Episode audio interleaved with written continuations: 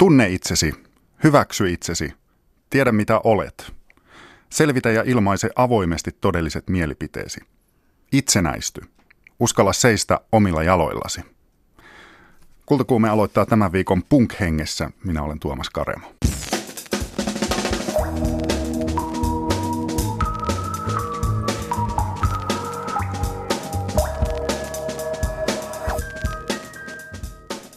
Miksi kopiokoneet hehkuivat kuumina kuin nunna-uunit 1970-luvun lopun ja 80-luvun alun Suomessa? Suurin syy lienee punk-lehdet, joiden tekemisessä ja monistamisessa kopiokoneet olivat olennaisessa roolissa.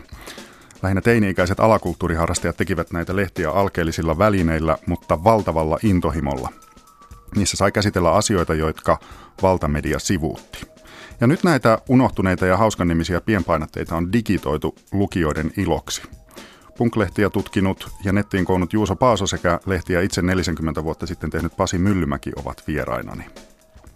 Kaipaatko taidenäyttelyihin enemmän hajua ja makua? Viikonloppuna käynnistyneet Mäntän kuvataideviikot tarjoaa tänä kesänä elämyksiä kaikille aisteille. Mäntässä piipahdamme nuuskimassa taidetta puoli neljän jälkeen ja lähetyksen lopuksi kulttuurilehti katsaus. Me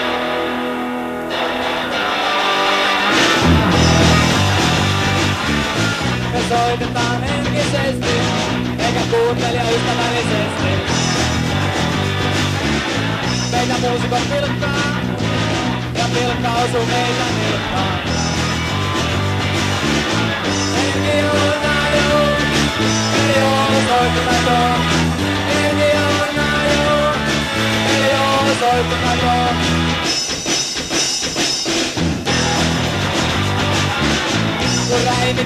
Ja.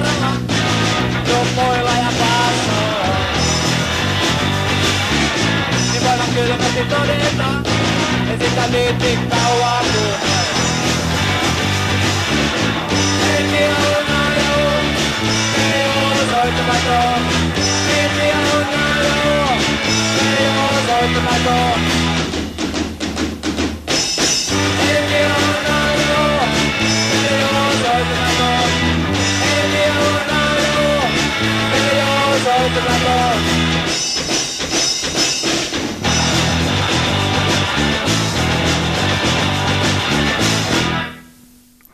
Se oli Ypö 5, tiettävästi Suomen ensimmäinen, ensimmä, Suomen ensimmäinen omakustanteinen punk-levy vuodelta 1978.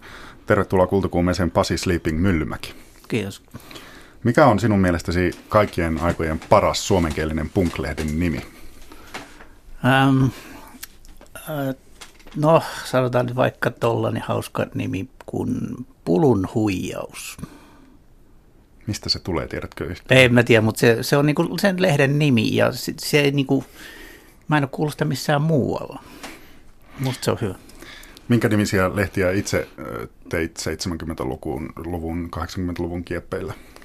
No mä tein maanalainen kaita-elokuva nimistä lehteä ja sitten mä avustin monia, kymmeniä muita. Mutta siis maanalainen kaita-elokuva se ilmestyi neljä numeroa lehtenä, kolme numeroa C-kasettina ja kaksi numeroa lyhytelokuvana, kaitafilminä. Miten sinä määrittelet, anteeksi kesken? No ei. Okei, okay. ei se mitään. tuota, miten, miten määrittelet punk-lehden? Öö, Mä arvasin, että toi määrittely tulee jossain muodossa. Mu- mä mietin, että mun kannattaisi vastata tuohon niin Pertti Kurikan nimipäivä, että aina mun pitää määritellä. Mutta en mä kuitenkaan nyt tähän yhteyteen silleen sano, että kyllä siis pienlehti, joka on punk-pienlehti silloin, kun se on pääasias, pääasiallisin sisältö on punkkiin liittyvä. Ja aika monen pienlehden niinä vuosina 77-82 välillä, niin aika monen pienlehden sisältö oli punk. Ja Juuso, no Juuso pystyy tutkijana sanomaan tarkemmin, että kuinka suuri prosentti oli. E- Ennen, ennen kuin kysyn Juusolta yhtään mitään, niin mä vielä Pasi sulta kysyn muutama asia. Mikä sut sai alun perin silloin 70-luvulla tekemään itse näitä punk-lehtiä?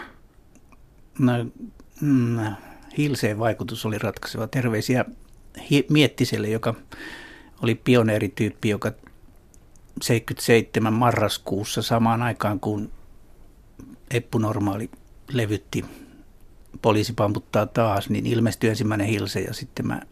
Siis lehti. Mä, Hilse pienlehti, joka on ihan niin kuin keskeisimpiä punk ensimmäinen punk lehti, joka laajeni sitten, se, se vaikutus oli aivan valtava. Ja se vaikutti muuhunkin, koska siinä oli semmoisia kommentteja, että tehkää omat lehtenne. Ja, ja kun mä näin sen Hilseen kotikutoista käsin kirjoitettua tekstiä, ja, niin siihen tulee semmoinen olo, varsinkin kun mä olin jo silloin graafinen, graafinen suunnittelija ja hulluna tuommoiseen alakulttuuri undergroundiin, niin tuli semmoinen olo, että tuohon mäkin pystyn. Ja se syntyi ensimmäinen numero, varsinkin kun mua otti päähän se, että mun tiettyjä elokuvia oli juttunut virallisten harrastelijapiirien sensuuriin. Sleeping-niminen elokuva, josta mä otin sitten lempinimeni. Että tälleen se meni suunnilleen. Se vaikutti.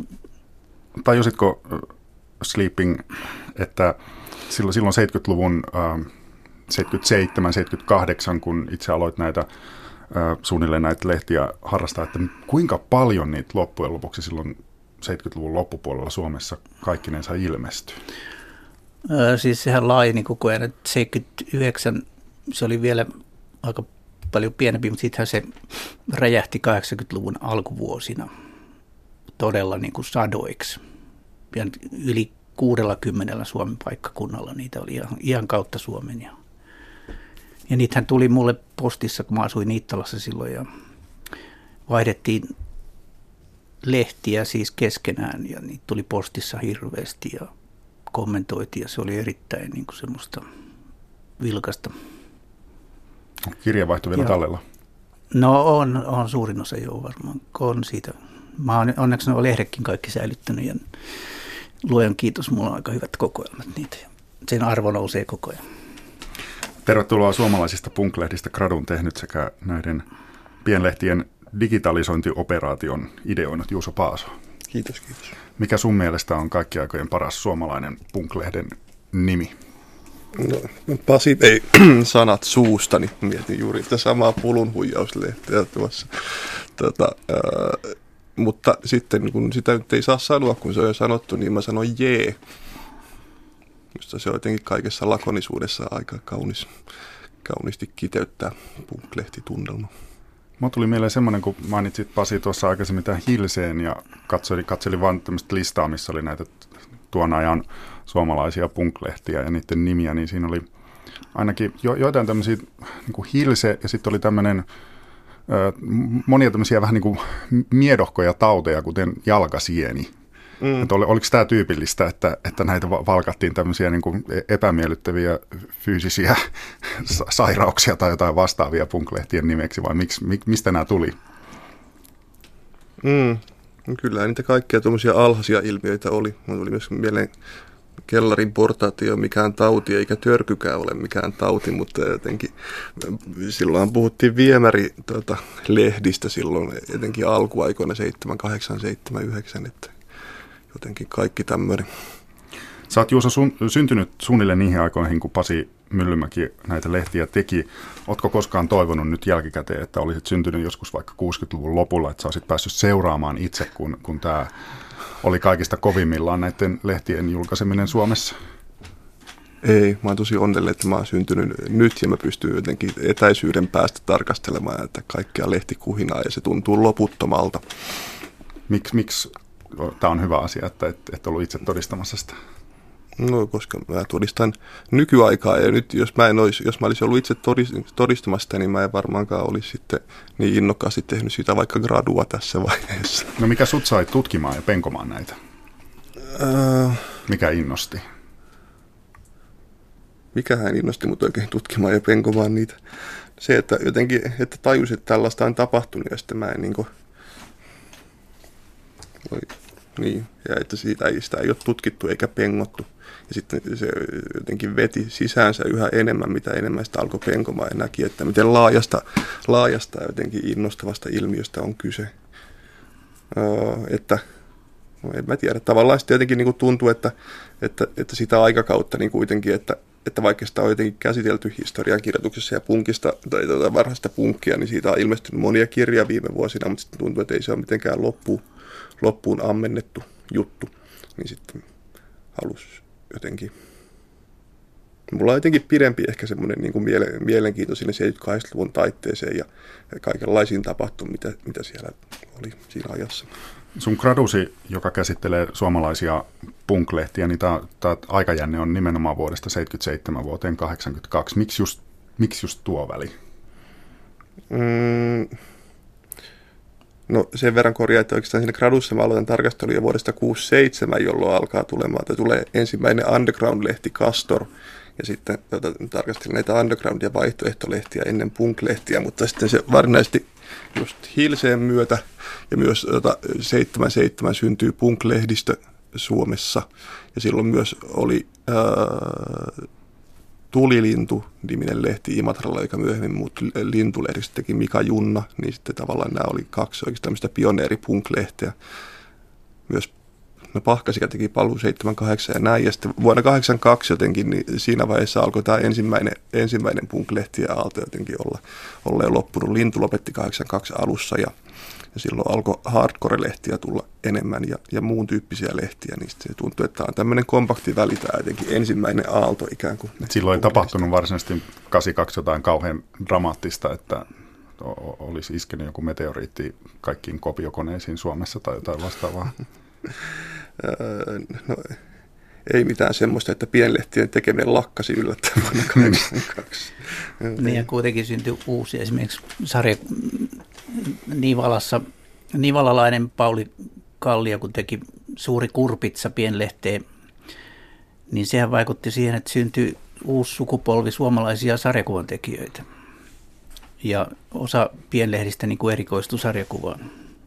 Ja se jatkoi niin kuin se haarautui tavallaan, se, että se ei niin kuin laantunut, vaan kyllä niiden lukumäärä varmaan pysyy aika samana, mutta mm, syntyi semmoisia eri harrastepiirejä. Nythän on kaikkia skeittareilla omat lehdet ja mm. mitä mä oon nähnyt ja että se on muuttunut hyvin paljon, mutta kyllä se punk vaikutti niin kuin aika ratkaisevasti siihen ja sitten siitä, kun, kun mä puhuin, että mua innosti aloittamaan Hilse, niin tietenkin sen taustalla oli se punk, kun mä näin esimerkiksi Eppu Normaali lavalla ja ensimmäiset levyt, niin ne teki valtavan vaikutuksen muuhun. Nyt mä innostuin siitä. Se, niin se koko homma niin kuin alensi aloituskynnystä just silleen herkullisesti, että nuoret avasivat niin kuin veräjät toisille nuorille. Ja sitten se, se oli niin kuin semmoinen innost, innost, nuoret innosti toisiaan hyvin positiivisessa hengessä, niin kuin Pauli Kallion sanoi, että se oli hyvähenkinen yhteisö. Se, se on erittäin, mä koin sen samalla lailla kaikilla festivaaleilla, pienlehden tekijät, niin kuin, ne oli heti samalla aaltopituudella. Ja sitten kun ajattelee semmoista punk, sehän elää parhaiten niin kuin, mun mielestä live-tilanteessa lavalla – että se ei elä niin kuin lehdissä parhaimmillaan eikä levyllä. No se elää mun mielestä kyllä näillä kaikilla, kaikilla kolme. Mutta siis se, se punk-musiikki, niin sen vaikutus oli hirveän positiivinen, vaikka tietysti ne, jotka ei ollut siitä innostunut ja jotka seurasi sivusta edellinen sukupolvi, niin vierasti sitä ja nyrpisti enää ja eikä, eikä voinut kiinnostua siitä puhumattakaan, että olisi innostunut, niin se oli hyvin kaksijakostainen kommentit siitä, mitä punk on, niin sehän oli kaikenlaista. Kaikenlaisia höpöjuttuja oli, jopa suosikkia myöten. Sano sun suosikki höpöjuttu, joka liittyy punkin väär, siis väärin ymmärtämiseen. No esimerkiksi, että punk on väkivaltaista ja sehän nyt ei pidä ollenkaan paikkansa, koska todellisuus punk, noin punk-pienlehdetkin paljastaa, että punkkarit oli harvinaisen rauhan rakastavia sodanvastaisia ja eurohysten, eurohysten tulo vastustettiin ja, ja siviilipalvelusta suosittiin ja aseista kieltäytymistä. Ja se, sehän on nimenomaan väkivallan vastustamista, siis sellainen asenne. Ja se oli erittäin voimakas siellä. Ja tietysti punkkareita jotkut, jotkut ryhmät niin pyrki tappelemaan niiden kanssa, mutta ne kokemukset punkkareista, niin ei kukaan niistä ollut ainakaan mua kohtaan väkivaltainen päinvastoin.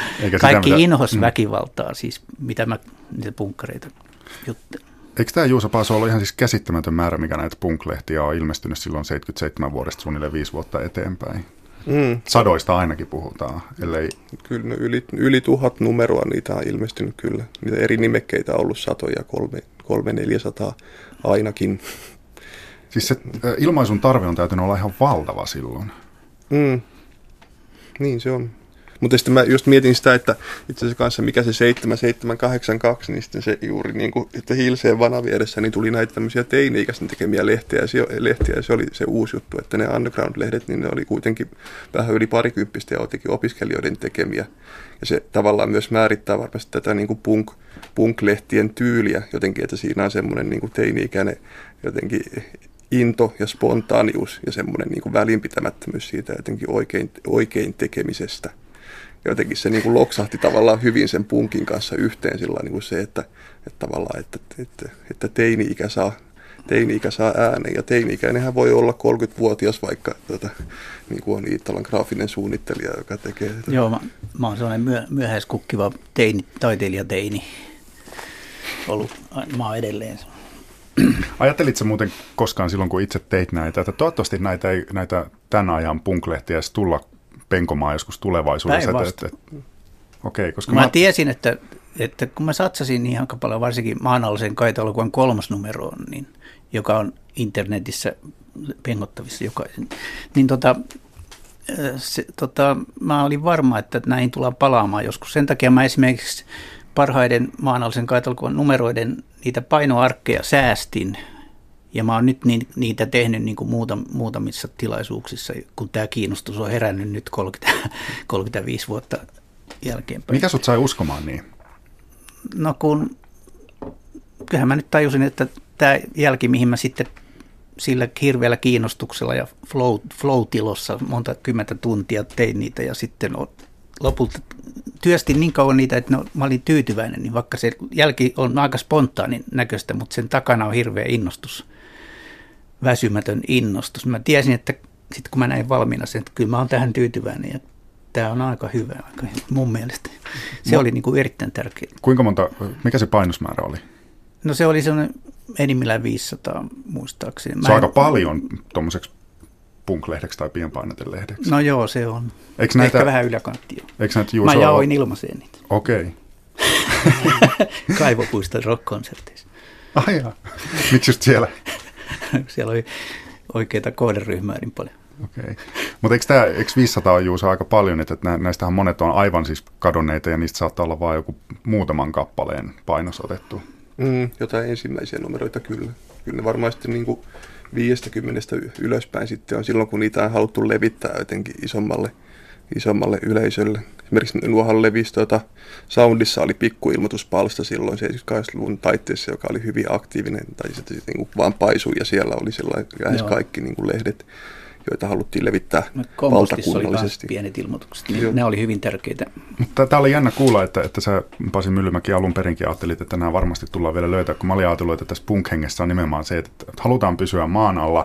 Jos media ottaa nämä käsittelyyn, niin se ikään kuin pilaa sen, että, että jos media ottaa jonkun tämmöisen kulttuurilellikikseen, niin se on, se on niin kuin mennyt. No niin, niin, ilman muuta siinä on toi pointti. Ja osahan ilmeisesti ei ole antanut lupaa net- nettiin pistää niitä skannattuja Niin on muutamat, jotka on kokenut niitä nuoruuden synneiksi. tai Niin, tällaista. mähän olin 29-vuotias vuonna 79, eli enhän mä ollut teini, paitsi mä olin niin kuin myöhäiskukki, myöhäiskukkiva kukkiva, henkisesti teini kuitenkin. Mulla on jäänyt nuoruus niin kuin säilykkeenä sisälle, kun mä olin erakoitunut silloin teinivuosina 13-19 täysin ja nuoruus jäi elämättä ja sitten se tuli ulos kymmenen vuoden viiveellä erittäin onnistuneesti. Ja punk niin kuin, oli se, joka avasi mun padot. Mä loin hirveästi kaiket vapaa-ajat, monenlaista. Mä tein filmejä ja musiikkia ja noita lehtiä. Ne liittyi toisiinsa kaikki. Mikä sut erakoitti? No Tai se, miksi erakoiduit? mä en pitänyt koulusta. Mä, mä sain pahan burnoutin lukiossa ja mun isä oli kuollut just sotainvalidi, kun mä olin 14 ja se oli sellaista, ja mua kiinnosti kuitenkin niin kuin, maalaistalon vinttihuoneessa. Mä oon mitä tavallisin maanviljelijän poika Hämeestä. Niin mua kuitenkin kiinnosti semmoiset taiteeseen liittyvät. Mä luin hirveästi ja piirsin paljon ja rämpytin kitaraa, vaikka olisi pitänyt läksyä lukea. Niin mä jo silloin tajusin, että mä oon jotenkin erilainen. Ja, ja se oli hyvä, että mä niin tein läksyjen sijasta jotain muuta, koska siitä on ollut suuri, suurin hyöty mulle sitten. mä ideoin jo silloin kaikenlaisia elokuvaideoita. Mä toteutin ne sitten myöhemmin. Pasi Myllymäki ja, ja Juuso Paaso, joka on siis tutkinut näitä suomalaisia punklehtiä ja niiden historiaa. Mua kiinnostaisi nyt se ihan ydinjuttu, että siis kun näitä on ilmestynyt tuona viiden vuoden aikana joku mitä yli tuhat, ja ihan käsittämätön määrä, niin mitä niissä on sitten pystynyt tekemään, mitä niissä on pystynyt käsittelemään sellaista, mitä muuten ei olisi voinut? Se tyylihän siinä oli aika ratkaiseva. Milla, miten kuvailisit näitä, Semmoinen näitä siis, että kun niitä tehtiin, niin siinä tiedettiin, että kukaan ei pääse sensuroimaan tätä. Sai omat tunteet ja omat mielipiteet niin kuin suoraan ulos. Siinä tavallaan palattiin, niin kuin punkis palattiin rokin juuriin, niin pienleiris palattiin niin kuin kirjoittamisen ja piirtämisen juuriin. Tavallaan se oli vähän niin kuin julkista leikkiä, että eihän tuommoisia vastaavia, niin kuin vastaavaa foorumia ole ollut aiemmin olemassa, eikä ollut mahdollista tehdä tuolla lailla niin kuin jonkinlaisessa julkisuudessa. Niin tota, ja tuon ikäisillä, niin se, se oli niin. ihan uutta siinä mielessä. Niin, niin. Ja sitten vaan se energian määrä tietysti sen ikäisillä on ihan tota, siinä iässä on valtava. Mm.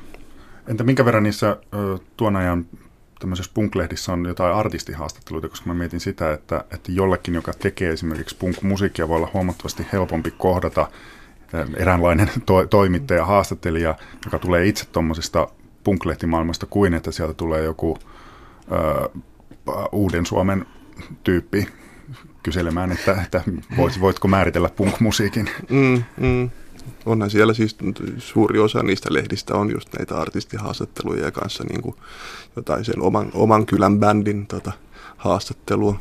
Onko ne hyviä, mm. ne haastattelut? Ne on aitoja. Ne on, ne on aitoja. Kyllä ne välillä on myös riippukas vähän haasteltavasta, mutta tuolla esimerkiksi on aivan mahtavia haasteluja, vaikka kuinka paljon Kari Peitsamosta, joka oli monien punklehtien tekijöiden suosiossa, ja niin saattaa jatkua sillä sivutolkulla, koska se Peitsamo oli hyvä puhumaan ja terävä kaveri.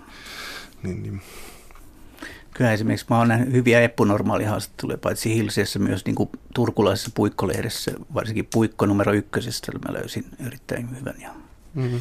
Siis kyllähän siellä oli suurin osa näistä punkpien lehdistä, niin ne oli niin kuin bändihaastatteluja, just niitä kaverit, mm. jotka, joilla oli bändiä. Mm. Ja, ja vaikka sillä niin on myös samoja todella... näitä suuria suomalaisia, punk, suuria suomalaisia punk-tähtiä, Joo. jotka oli myös sitten soundissa tai Jotka oli kuitenkin näin, niin samalla niin tasolla se, niiden pieniden niin, tekijöiden. Niin, niin se keskustelun sävy on ihan oli, toisenlainen. Niiden kyllä. kanssa oli festivaali, niin kuin helppo päästä juttu sille, Pelle Miljoonat ja Eput ja kaikki nämä, mä ainakin pääsin helposti ja kaikki muutkin pääsi pienlehden tekijät. Mm. Et ne ei niin kuin ajatellut sillä tavalla, että, että taas tulee joku tyhmä teini, jolla on joku saanut nyt vaan no mahdollisuuden ei. käyttää kopiokonetta. Mm. No ei, mun, en mä kokenut ainakaan, vaikka mä olin kymmenen vuotta vanhempi kuin mä. Mm. Mutta sitten olihan siellä paljon muuta kiinnostavaa kuin näitä punk-juttuja, tai mm. mitä esimerkiksi siinä tuota, Seppo Paakkinen teki tämmöistä toisinaan ajatteleva äh, lehteä, toisinaan ajatteleva 80-luvun alussa. Hyvä nimi sekin. Se on hyvä nimi kyllä.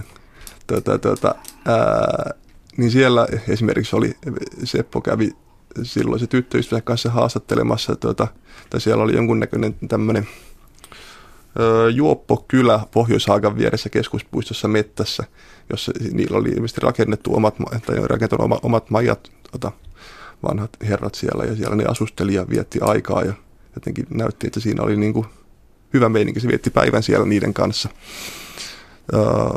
tai toinen oli sillä kun se kävi Kouvolassa Konnunsuon vankilassa, niin haastattelemassa jotain sukulaista maanviljelijää, joka oli siellä totaalikieltäytyjänä. Joutsen, joutsenus.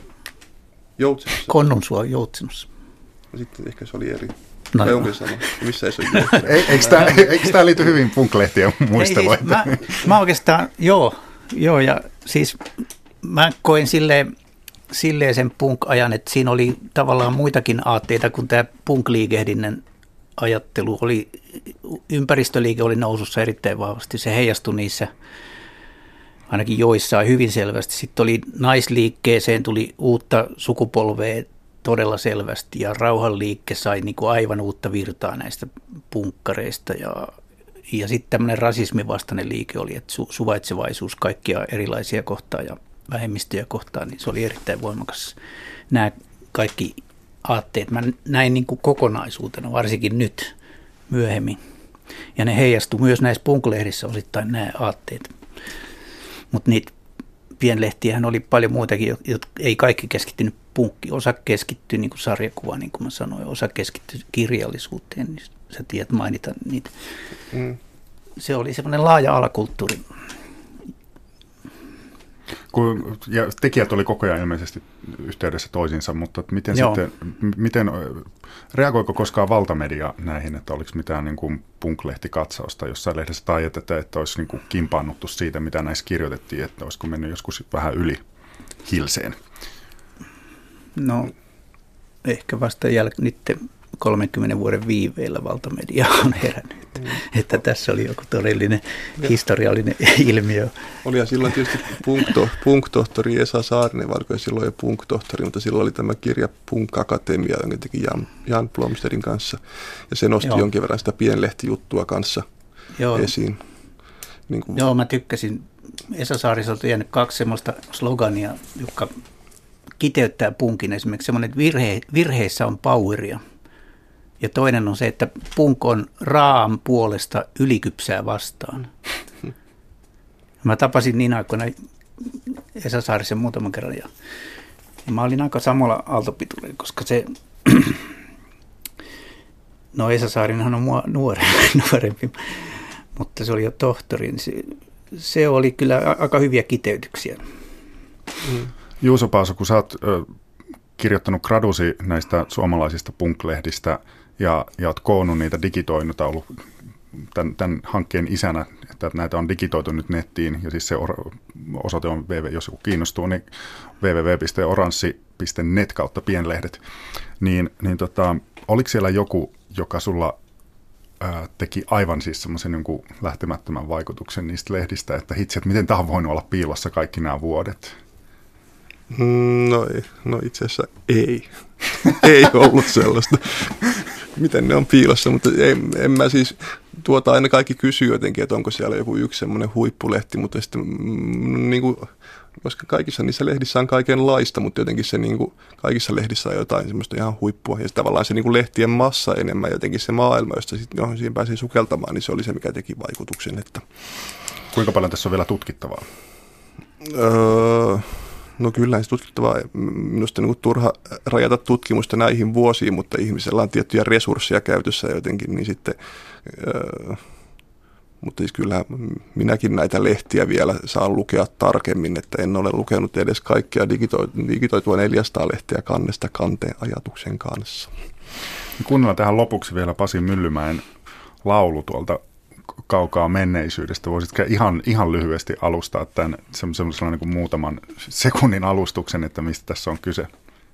No se on mun veli, veli Mar, veljen poka Markus pisti sen nettiin ja tota, siinä Stig Frammot alussa sanoo, sanoo kommentin ja se on suoraan äänitetty radiosta. Se oli Sleeping and the Beds se yhtyeen nimi ja sitten se on slunkrockia eli Sleeping Punk.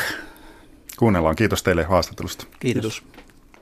Ja vuorossa on ohjelmamme vapahduttava päätösnumero. Esitys, jota en halua enkä voi kommentoida mitenkään. Jääköön se sinne ali- tai muuhun tajuntaan kaivertamaan. Voin sanonkin nyt kaikille hei, tapaamme neljän viikon kuluttua. Ja nyt siis Duo Sleeping and Beds Iittalasta. Kuutamo Uimarin kehtolaulu.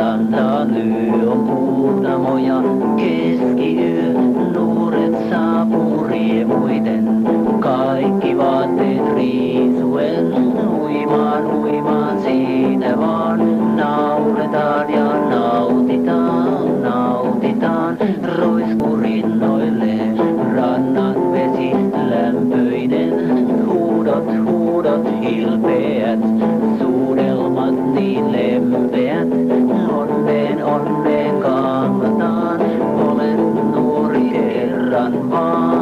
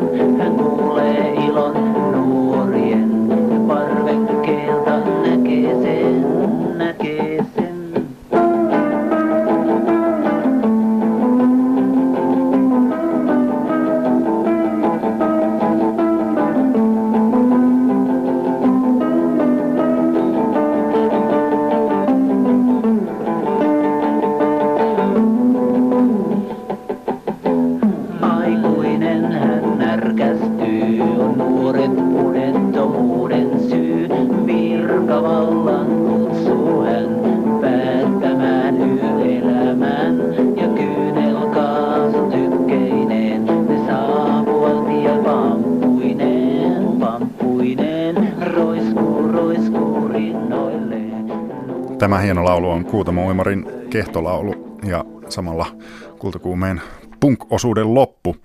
Seuraavaksi lähdemme Mänttään. Ja kysymys kuuluu, että olisitko sinä valmis sulkeutumaan pimeään tai oleilemaan semmoisessa tilassa, missä voi nuuskia erilaisia tuoksuja, tietämättä mitä tuoksuja siellä on oikein luvassa. Viikonloppuna käynnistynyt Mäntän kuvataideviikko tarjoaa tänä kesänä elämyksiä kaikille aisteille. Ja tämä näyttely esittelee Suomessa asuvien ja työtä tekevien ulkomaalaistaustaisten taiteilijoiden töitä.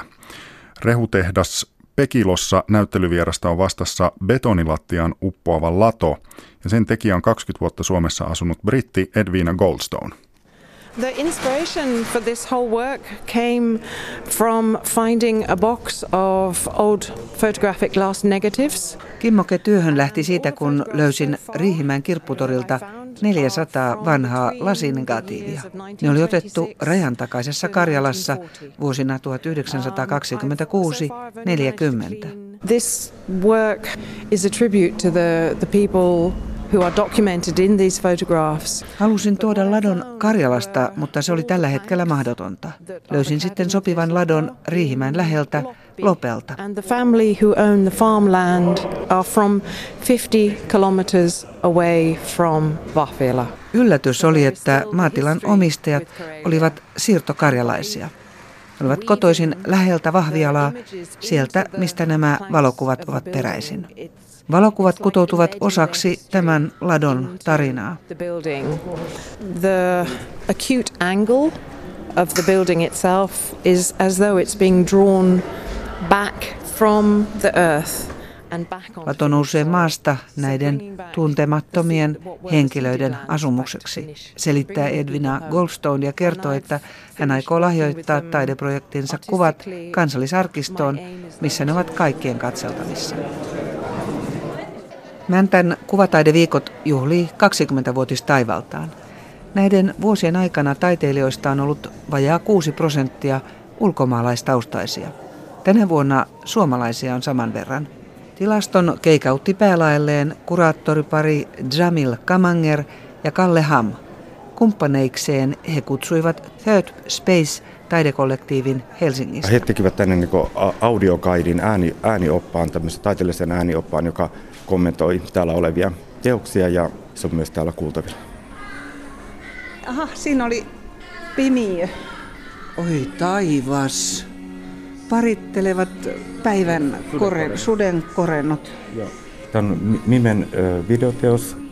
Se, että se on tehty tietokoneanimaatiolla, niin antaa siihen oman tämmöisen groteskin epätodellisen tunnun.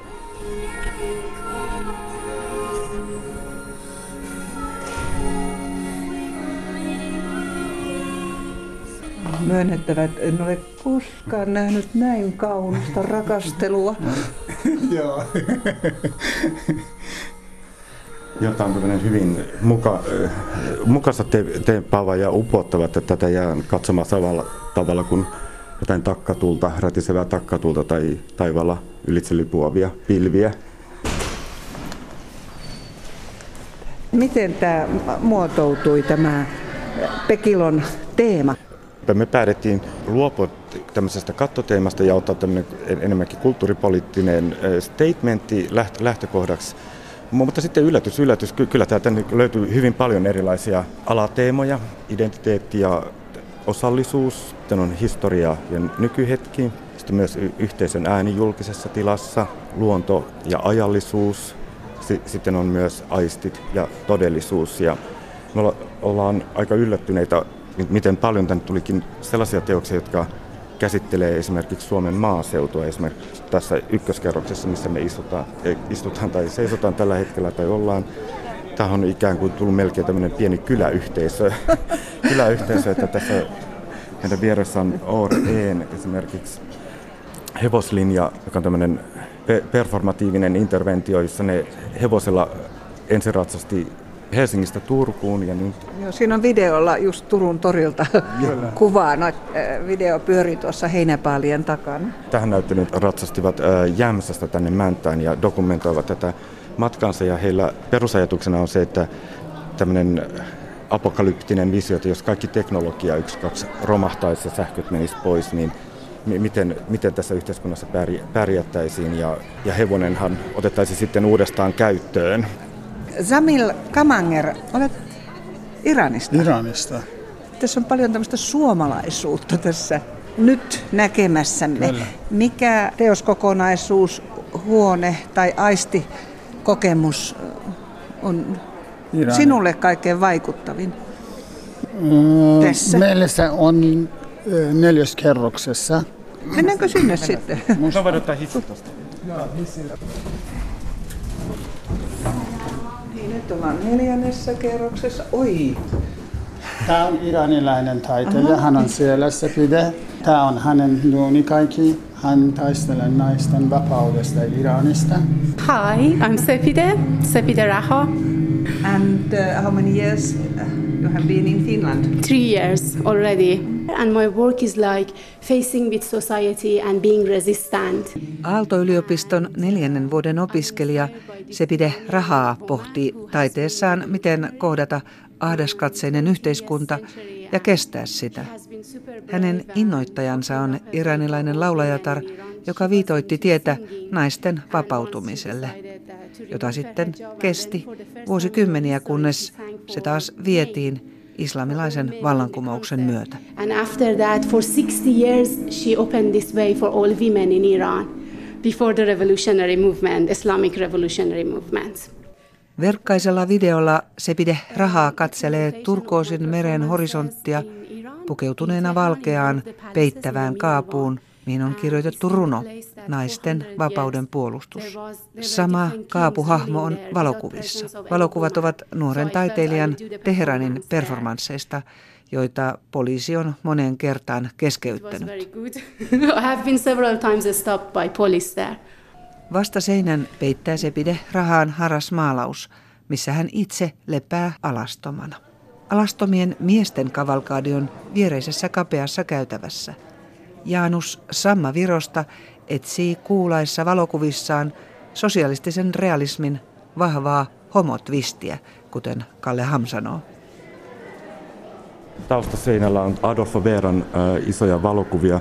Se on laaja valokuvasarja, joka esittelee eurooppalaisia diktaattoreita. Sen sarjan nimi on Eurooppa. Se ikään kuin muistuttaa tästä Euroopan pimeästä puolesta ja siitä, että vaikka kuinka länsimaat ajattelee olevansa edistyksellinen ja haluaa jakaa omaa edistystään myös muihinkin maan osiin, niin ää, silti sillä kolikolla on myös se to, toinenkin puolensa. se taas kuuluu yksi iranilainen taiteilija. Hän tulee Su- Suomeen opiskelemaan ja hänen teoista tällä hetkellä kuuluu semmoista iranilainen kulttuuri. Jamil Kamanger haluaa esitellä toisenkin iranilaisen naisen nykytaidetta. Valkean huoneen kiertää pikkuvitriinien rivi, jokaisessa yksi valokuva jostakin 1970-luvun keittiötavarasta. Taiteilijan isoäiti oli koonnut nämä esineet hänelle. Ääni ei toimi, mutta tulee ääniä ja sitten hänen isoäiti se selittää, mistä se ostanut. Ja hän on niin ylpeä. Tämä ei ole iranilainen. Mä en käynyt Syyriassa olan ostanut. Ja... Jo, joka esineeseen liittyy tarina. Kyllä, kyllä, kyllä, jokaisesta. Siinä taitaa olla lihaa kirves. Ei ole itse, se on itse asiassa toi sokeritopan sokerikirves. Ja meillä on vielä neljäs kerroksessa se oli, mutta nyt on vielä työn alla, ei ole ihan valmis. Meillä se on yksi taiteilija se rakentanut se pimeä huone, voi sanoa. Ja missä äh, ihminen ei saa silmiään käyttää. Et näke mitään. Mutta Et onko se myöskin se tuoksujen huone? Jos ei, huone se on alta. Palataan hetkeksi maasta nousevan tai maahan uppoavan ladon luo. Sisällä joutuu optisen harhan valtaan, ikään kuin tasalattia olisi vahvasti vinossa. In actual fact, you look like you're trying to stand up and you're falling over, but you're actually standing fine. Mä näin tällaisen viimeksi Linnanmäen. okay, that's good. But you have to be careful when you go out because then it's the transition between what's what happens to your mind in here and when you go outside. The first time I came in here, I fell over when I came back out, so that's why I'm being careful. Näin varoitti Edwina Goldstone niitä, jotka olivat hänen lato-teoksensa sisässä. Sieltä pitää astua hyvin hyvin varovasti ulos, muuten päätä saattaa vähän huimata. Mäntän kuvataideviikkojen taiteilijoita ja kuraattoreita tapasi Riitta Vauras. Ja tässä kultikuumessa on vielä jäljellä mikäpä muukaan kuin kulttuurilehti katsaus. Ja tänne studion on saapunut kollegani Joonas Turunen. Mitä tuoreita tai suht tuoreita kulttuurilehtiä toit mukanasi? Lähdetään vähän epätodennäköisellä kulttuurilehdellä, nimittäin markkinointi ja mainonta. Siellä on usein media-alaan liittyviä uutisia, ja siinä puhutaan näinkin kovasta kulttuurilehdestä kuin Cosmopolitan. Aa, yksi suosikeistani. Kyllä. Cosmopolitan on siis ainakin oman ilmoituksen mukaan 15-30-vuotiaiden tyttöjen ja naisten keskuudessa suosituin aikakauslehti, levikki 50 000 ja irtonumeroitakin menee. No, koska lukijakunta on näin nuorta, niin uusi päätoimittaja on myöskin aika nuori. Hän on 26-vuotias Stiina Mäntyniemi, jota on siis haasteltu markkinointi et mainonnassa. Ja usein kun katsoo lehtihyllyä kaupassa ja siellä on Cosmopolitan lehti, niin siellä on jotain seksivinkkejä tai vastaavaa, näin, näin otat kumppanisi huomioon. Ja sen takia tässä haastelussa onkin yksi väite, että, että eikö se ole niin, että Cosmopolitanin suosituinta antia ovat seksineuvot ja seksihän myy aina. Ja Stiina Mäntyniemi, uusi päätoimittaja, vastaa aika hyvin, että ei, ei se näin ole, että Suomessa tämä osio ei ole koskaan ollut suosituinta sisältöä. Osasto on vuosi vuodelta pienentynyt, vaikka kaikkihan myöntävät, että seksi on tärkeä ja oleellinen osa ihmisen elämää. Seksiä enemmän lehden lukijoita kiinnostavat esimerkiksi hyvinvointiin ja uraan liittyvät jutut ja life hacksit eli ongelman ratkaisupalat. Miten kommentoit Tuomas? Uskotko tämän? En. En hetkeäkään. Tässä annetaan kuva siitä, että me täällä Suomessa emme lainkaan ole kiinnostuneita tällaisista asioista, mutta totta kai olemme tietenkin. Niin. Uskoitko itse? Vai, no ei, jos... mutta tämä oli minusta kiinnostava näkökulma tavallaan, että että se, että se on pienentynyt se osuus siellä, niin koska oma kuva on myöskin ollut se, että tämä on nimenomaan tämmöinen niin teini-ikäisillä – mistä vähän niin kuin luetaan, miten, miten niin kuin... Mm. Voi olla, että tästä seksistä on nyt joristu jo tässä näiden muutamien tuhansien vuosien aikana niin paljon, että alkaa olla vähän jo ammennettu kaikista kiinnostavimmat mm, jutut. Ehkä sitä haluaa totta. välillä vähän muutakin miettiä kuin seksiä. Mm, kyllä. no niin, mennään sitten ytimeen, eli taidelehteen siellä Anna-Mari Vänskä kirjoittaa teemalla taide kinkkua aivoille kysymysmerkki. Hän on lukenut saksalaista kirjallisuustutkija Peter Bürgeria, jota pidetään historiallisen avantgarden kehit- teoreettisena kehittäjänä. Bürger esittää, että taiteen asema porvarillisissa yhteiskunnissa muuttui 1900-luvun alussa ongelmalliseksi. Taiteilijat tulivat, pa- taiteilijat tulivat tietoiseksi siitä, ettei taiteella ollut yhteiskunnallista ja poliittista painoarvoa, kun se oli eristetty arjesta omaksi autonomiseksi kategoriakseen. No sitten viime vuosina alussa tätä tutkittiin kovasti avantgardistien parissa, mutta Anna-Mari Vänskä herättää kysymyksen, mikä on tilanne 2000-luvun Suomessa. Hänen mukaansa taiteen tehtävä on hukassa ja hän ottaa esimerkiksi Helsingin taidemuseon, joka brändäsi itsensä alkuvuodesta uudelleen museo. Ei ole enää taidemuseo, vaan HAM, tuttavallisemmin kinkku. Ja tämähän oli vähän tämmöinen vitsi tavallaan mm. osittain, mutta Vänskä kritisoi tätä ja toteaa, että museo julistaa myös Facebookissa taide on kinkkua aivoillesi. Ymmärrän paremmin kuin hyvin, että myös Helsingin taidemuseolla on suuret paineet houkutella yleisöä ja perustella siten olemassaolonsa, mutta en ymmärrä, miksi houkuttelu tehdään saattamalla taide ja sitä esittävä instituutio täysin naurunalaiseksi. No tästä mä en ole ihan täysin samaa mieltä Vänskän kanssa, että kyllä tässä on tämmöinen tietty niin kuin kielileikki kyseessä. Mutta hän kuitenkin sanoo, että, että tämä taide on kinkkua aivoille, eli Helsingin taidemuseon tämmöinen vitsi mainoslause, niin se on suora käännös englannin kielen fraasista purkkaa aivoille. Ja tämä lause ei ole imarteleva, se tarkoittaa kaikkea pinnallista ja epäälyllistä. Onko mainoslauseesta siis ymmärrettävä, ettei museon henkilökunta, siis taidepiirien todelliset sisäpiiriläiset? Usko taiteeseen ja omaan museonsa tämän enempää.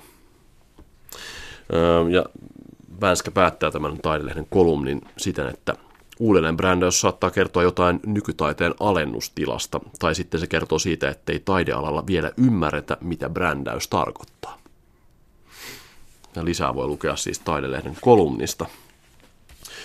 Vielä yksi kiinnostava nosto Twitteristä. Siellä näyttelijä, juontaja Stephen Fry kysyy, että tätäkö Oswald Spengler tarkoitti, kun hän kirjoitti länsimaiden perikadon. Ja hän on ottanut esimerkiksi Teksasista Yhdysvalloista paikallisen journalismin laitoksen tekemän kyselyn, jossa kysyttiin kampuksella opiskelijoilta, että kuka on Yhdysvaltain varapresidentti tällä hetkellä ja äh, kuka voitti sisällissodan ja, ja tällaisia kysymyksiä. Ja suuri osa opiskelijoista, joita siinä esitettiin, niin ei, ei tiennyt yhtään mitään näistä jutuista, mutta sitten kun kysyttiin, että kenen kanssa Brad Pitt on naimisissa, niin suurin osa osasi nimetä sekä hänen nykyisen että entisen vaimonsa, jotka on molemmat näyttelijöitä. Eli no, tämä nyt oli tämmöinen pieni pätkä, mutta, mutta niin kuin, onhan Suomessakin tehty vastaavia kyselyitä. Et jos menee kadulla kysymään ihmisiltä, että tiedätkö ketä on hallituksessa, niin ehkä ei tiedä, mutta sitten helposti vaikka salkkareiden eilisen jakson tapahtumat on paljon paremmin muistissa. Mutta mä mietin sitä, että tästä Stephen Fryn havainnosta, jossa hän viittasi Oswald Spenglerin länsimaiden perikatoon, että onkohan nyt se sivistyksen taso ihan ratkaisevasti ollut parempi, sanotaanko vaikka 40 vuotta sitten. Hmm. Tekisi mieli sanoa, että oli, että kyllä silloin varmasti ihmiset tiesivät enemmän tämmöisiä asioita, mutta jaa, mä, mua aina hivenen epäilyttää nämä, että ennen tiedettiin vähän enemmän ja nykyään tiedetään niin hirveän vähän. Hmm. Uskotko sä? Onko Stephen Fry sun mielestä oikeassa? No Stephen Fry on vähän semmoinen snovi. Mm. Ja tähän olisi muuten hyvä vielä kysyä, että mutta mikä tämä on tämä Spengler ja tämä länsimaiden perikato? niin, no niin, hyvä. Mihin tämä edes viittasi? no huomenna se ehkä selvii, nimittäin huomenna. Huomenna puhutaan siitä, että vaatiiko luova työ kovan kännin. Hyvä juhannuskeskustelu huomenna luvassa. Kiitoksia.